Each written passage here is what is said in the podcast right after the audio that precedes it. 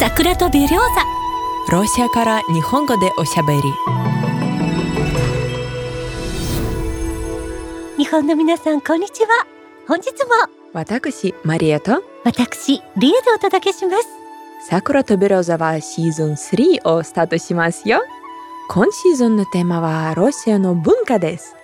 またその特徴や日本の文化と似ているところや違うところについて取り上げます。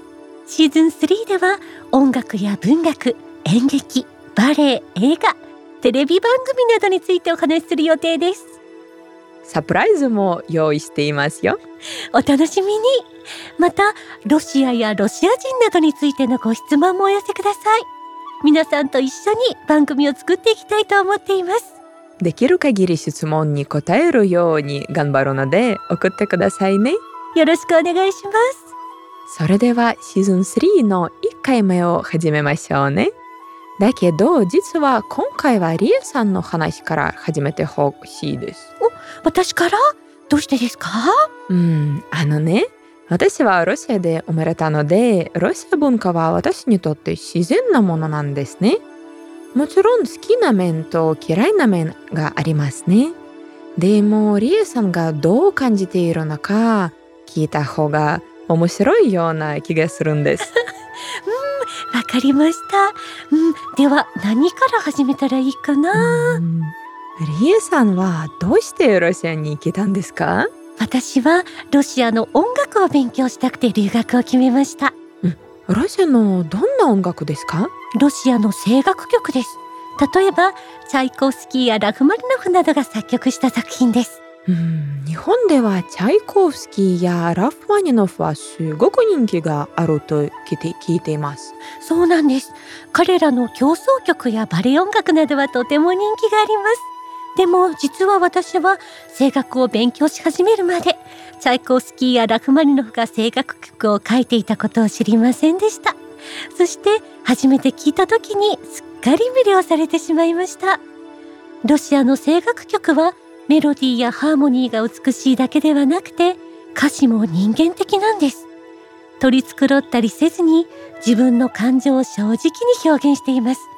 ここにロシア人らしさを感じます。風景の描写などもたくさん出てきます。ロシアの人たちが自然をこよなく愛していることがわかります。また、ロシア語の響きも大好きです。柔らかい音と硬い音が混ざっていて、ここに極端なロシアの気候やロシアの人たちの性格を感じます。わあ、リエさんはそんな風に感じているんですね。日本ではロシアの民謡も人気がありますね。そうですよね。以前の番組でマリアさんがお話ししていたカチューシャやともしび、一週間など日本語に訳されているロシア民謡はたくさんあります。歌ったことがある人も大勢いると思います。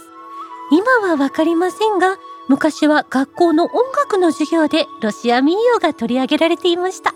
あ、すごい嬉しいですだから日本人はロシアの民謡をよく知っているのかな。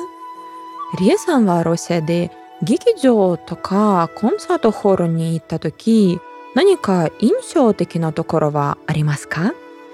例えば私はロシアで劇場に通っているのは年配の女性だけのような気がするんです私はまずその劇場に通っているというのがすごいと思います。どうしてですか？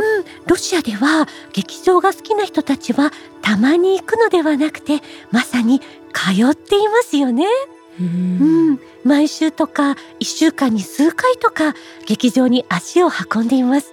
それだけたくさんの劇場やコンサートホールがあって、さらに手頃な価格で楽しめる場所もたくさんあるからこそ可能なんだと思います。これはとっても素晴らしいロシアのいいところの一つだと思います。いいところはこれからも残ってほしいですね。本当ですね。じゃあ今日はこの辺で終わりましょうか。そうしましょう。皆さん最後までお聞きいただきありがとうございました。YouTube や Twitter にコメントも書いてくださいね。それではまた次回の番組でお会いいたしましょう。Всего вам доброго!